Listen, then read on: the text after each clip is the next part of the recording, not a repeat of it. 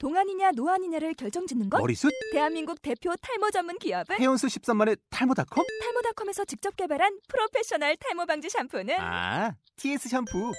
늘어진 두피 모공을 꽉! 단 한 올의 모발까지 꽉! 사용할수록 풍성해지는 나의 모발. 이제 탈모 고민 끝! TS 샴푸. 본 방송은 아이블로그닷컴을 통해서 송출되고 있습니다. 미디어 플랫폼 아이블로그 iblog.com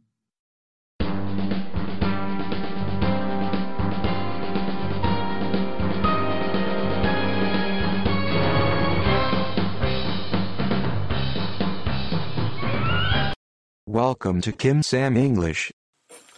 안녕하세요. 김쌤 영어 김쌤입니다. 저자인 김쌤이 직접 낭독하여 오디오 파일을 만들었습니다. 들어보시고 유익하셨으면 합니다. 본 녹음 파일의 제목은 언어 습득의 비밀입니다.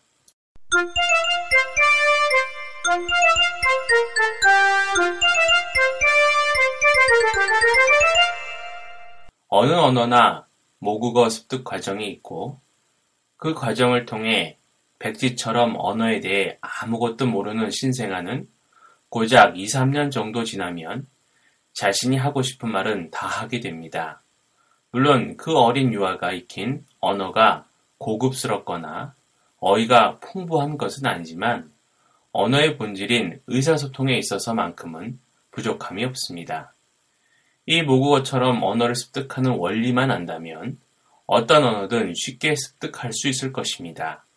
그렇다면 도대체 이제 막 태어난 아기의 머릿속엔 무슨 일이 일어나기에 이런 기적과 같은 언어 습득의 결과가 있을까요? 정말 궁금하기 짝이 없습니다. 많은 분들은 그 원리를 찾다가 아기는 언어 천재라는 말을 남겼고 또한 언어 습득 장치가 어린 아이에게만 있어서 어려서는 언어 습득이 쉽게 되는데 나이 들어서는 어려운 것처럼 설명을 하기도 하였습니다. 필자 역시 한때는 그런 이론들을 믿고 유아들과는 달리 성인들은 많은 고행의 시간을 겪어야만 외국어가 어느 정도 된다고 생각하던 시절이 있었습니다. 그러나 한 가지 이해가 가지 않는 점이 있었습니다. 왜 영어는 안 되는데 일본어는 성인이 되어서도 쉽게 습득할 수 있을까? 일본어를 공부할 때는 언어 천재가 된다거나 언어 습득 장치가 갑자기 생기는 것일까? 그럴 수는 없는 것입니다. 따라서 앞선 이론들은 외국어를 습득하지 못하는 이유가 될 수 없다고 결론 지었습니다. 그렇다면 그것이 아니라면 성인들도 누구나 청각기관에 이상이 없다면 영어를 쉽게 습득할 수 있어야 합니다. 그런데 현실은 그렇지가 않습니다. 그 이유가 무엇일까요? 말 못하는 어린 아기에게 어떻게 언어를 배우냐고 물어본다면 대답해 줄, 대답해 줄 리가 없고 필자가 자신에게 물어보아도 도무지 내가 어떻게 한국어를 익히게 되었는지 기억이 나지 않습니다. 이 책을 읽는 독자 여러분들도 곰곰이 생각해 보시면 필자의 생각에 동의하시리라고 생각이 됩니다. 굳이 그 질문에 대답을 해보자면 엄마가 언어를 습득하는데 주도적인 역할을 했을 것이라는 점을 말할 수 있을 것입니다. 그렇다면 필자 아들의 엄마에게 어떻게 아들에게 언어를 가르쳤냐고 물어봤더니 모른다고 말하더군요. 그렇지요. 모릅니다. 그렇지만 신기한 것은 엄마는 가르친다고 생각을 하지 않았는데 아이는 만 두세 살 정도 되면 모국어를 잘한다는 것입니다. 어학원에서는 원어민이 열심히 가르쳐도 2, 3년 정도 학습한다고 해서 영어가 모국어처럼 되지 않는데 말입니다. 또한 한국에 거주하는 외국인들 역시 마찬가지로 한국에 2, 3년 정도 거주한다고 해서 한국어를 한국 사람처럼 잘하지는 못하더군요. 그러니 아기들은 언어 천재 내지는 아기의 뇌에만 언어 습득 장치가 있다. 뭐 이런 말들을 하지 않았나 싶습니다. 자, 이제 필자가 알아낸 언어 습득의 비밀을 풀어놓을 때가 된 것 같습니다. 필자에겐 새 아이가 있습니다. 필자가 아이들을 갖기 전에 필자가 연구한 방법을 통해 언어 습득의 비밀을 예측하여 가설을 세웠고 필자의 세 아들을 통해 그 가설 이론을 검증하였습니다. 첫째는 만 5세였고 둘째는 만 2년 9개월 정도 되었을 때입니다. 둘째 나이가 1년 남짓 되었을 때 둘째는 먹을 것을 나눠주는 걸 매우 좋아하였습니다. 한 번은 자신이 먹고 있던 딸기를 필자 입에 넣어주더군요. 그러더니 엄마에게 갑니다. 그리고 이렇게 말하였습니다. 아빠, 아빠 하면서 엄마가 대답을 할 때까지 계속 아빠, 아빠 라고 외쳐댑니다. 엄마는 주위를 둘러보더니 필자가 딸기를 먹는 것을 보고 아빠한테 딸기 줬어요? 라고 말하더군요. 둘째는 그 말을 듣고 네 라고 대답을 하였습니다. 이 지극히 평범한 모자지간의 대화를 통해 저는 마치 뉴턴이 사과가 떨어지는 것을 보고 만유인력의 법칙을 발견해낸 것처럼 모고 습득의 비밀을 마침내 확신하게 된 것입니다. 무엇을 말입니까? 필자의 둘째가 아빠, 아빠 라고 한 말은 둘째가 아빠를 부르기 위해서 엄마에게 한 말입니까? 그것은 결코 아닙니다. 그럼 무슨 뜻으로 말한 것일까요? 둘째는 아빠, 아빠 라고 한 종류의 단어만 이야기했지만 그 의미는 아빠한테 딸기 줬어요? 라는 의미로 말을 한 것입니다.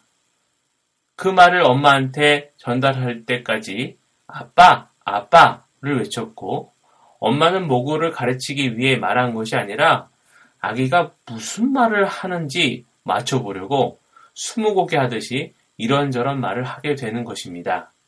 결국 둘째는 엄마가 하는 말 중에 자신의 의도와 맞는 말을 선택하게 됩니다. 아빠한테 딸기 줬어요? 이 질문에 둘째는 네 라고 대답을 하게 됩니다. 여기서 눈여겨볼 점은 결국 아이는 엄마하고 어눌하지만 대화를 하고 있다는 것입니다. 그리고 모국어가 먼저 있던 것이 아니라 말하고자 하는 아기의 의도가 먼저 학습자인 아기의 심포에 있고 그 의도에 엄마가 올바로 된 모국어를 연결시켜 주는 점 또한 유의해야 할 점입니다. 왜 그렇습니까? 한국에서 가르치는 대부분의 영어 교육은 영어 문장이 먼저 있고 그 문장이 무슨 뜻인지 모국어로 풀어주는 방식이라 모국어 습득 과정과는 정반대 방식이기 때문입니다. 그리고 그 방식으로는 잘 아시다시피 영작이나 말하기가 되기 어렵다는 점입니다. 마지막으로 가장 유의할 점은 아이는 평소문을, 엄마는 의문문을 말하고 있더라는 점입니다. 평소문은 묻는 문장이 아닌 일반 문장이고 엄마는 물어보는 형식의 의문문을 말하고 있습니다. 이것이 매우 중요하다는 것을 직감했습니다. 왜 그러합니까? 그 점을 설명하기 위해 한국어의 의문문 형태를 잠시 설명해 보겠습니다. 예를 들어 먹다를 살펴보면 의문문으로 어떻게 만들 수 있을까요? 먹니? 먹어? 먹습니까? 먹어요? 먹나? 먹을까? 등등으로 만들 수 있습니다. 이 단어들의 공통점을 살펴보면 의미를 갖고 있는 어간 but 자와 의문문을 만드는 기능어인 어미, 니, 어, 습니까? 어요, 나, 을까 를 사용하고 있다는 점입니다.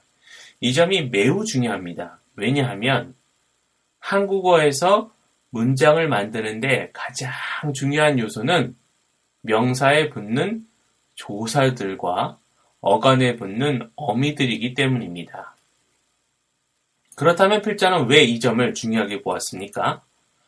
어떤 언어든지 의문문, 즉, 묻는 문장을 만들 때는 그 언어에서 문장을 만드는 가장 중요한 핵심 원리를 사용해서 만들더라는 것입니다. 이 점이 왜 그토록 중요합니까? 문장을 만드는 가장 중요한 핵심 원리를 알고 사용할 줄 알아야 문장을 만들 수가 있을 것인데 아기가 그 문장을 만드는 가장 중요한 핵심 원리를 앞서 언급한 그 평범한 대화 속에서 익히게 되는 것입니다. 아기는 자신의 의도를 전달하고자 단어만 아빠, 아빠 하고 말하고 엄마나 주변 사람은 아기가 말하는 것이 무엇인지 의미 파악하기 위해 물어볼 수밖에 없는 것입니다. 그런데 그 물어보는 문장은 어떤 언어이든 그 언어를 만드는 데 있어 가장 중요한 문법적 요소를 사용해서 만들게 되더라는 것입니다. 따라서 아기는 이렇게 주변 사람들이 만드는 의문문을 듣고서 그 언어의 문장 구성에서 가장 중요한 문법적 요소를 배우고 익히게 되는 것입니다. 재미있지 않습니까? 따라서 우리가 어떤 언어를 빠르고 쉽게 배우고 싶다면 그 언어에서 원어민이 의문문을 만드는 방식대로 의문문을 어떻게 만드는지 알아야 합니다. 학습자는 그 의문문을 만드는 반복된 과정 속에서 그 언어의 가장 중요한 핵심 원리를 느낌으로 체득하게 되는 것입니다.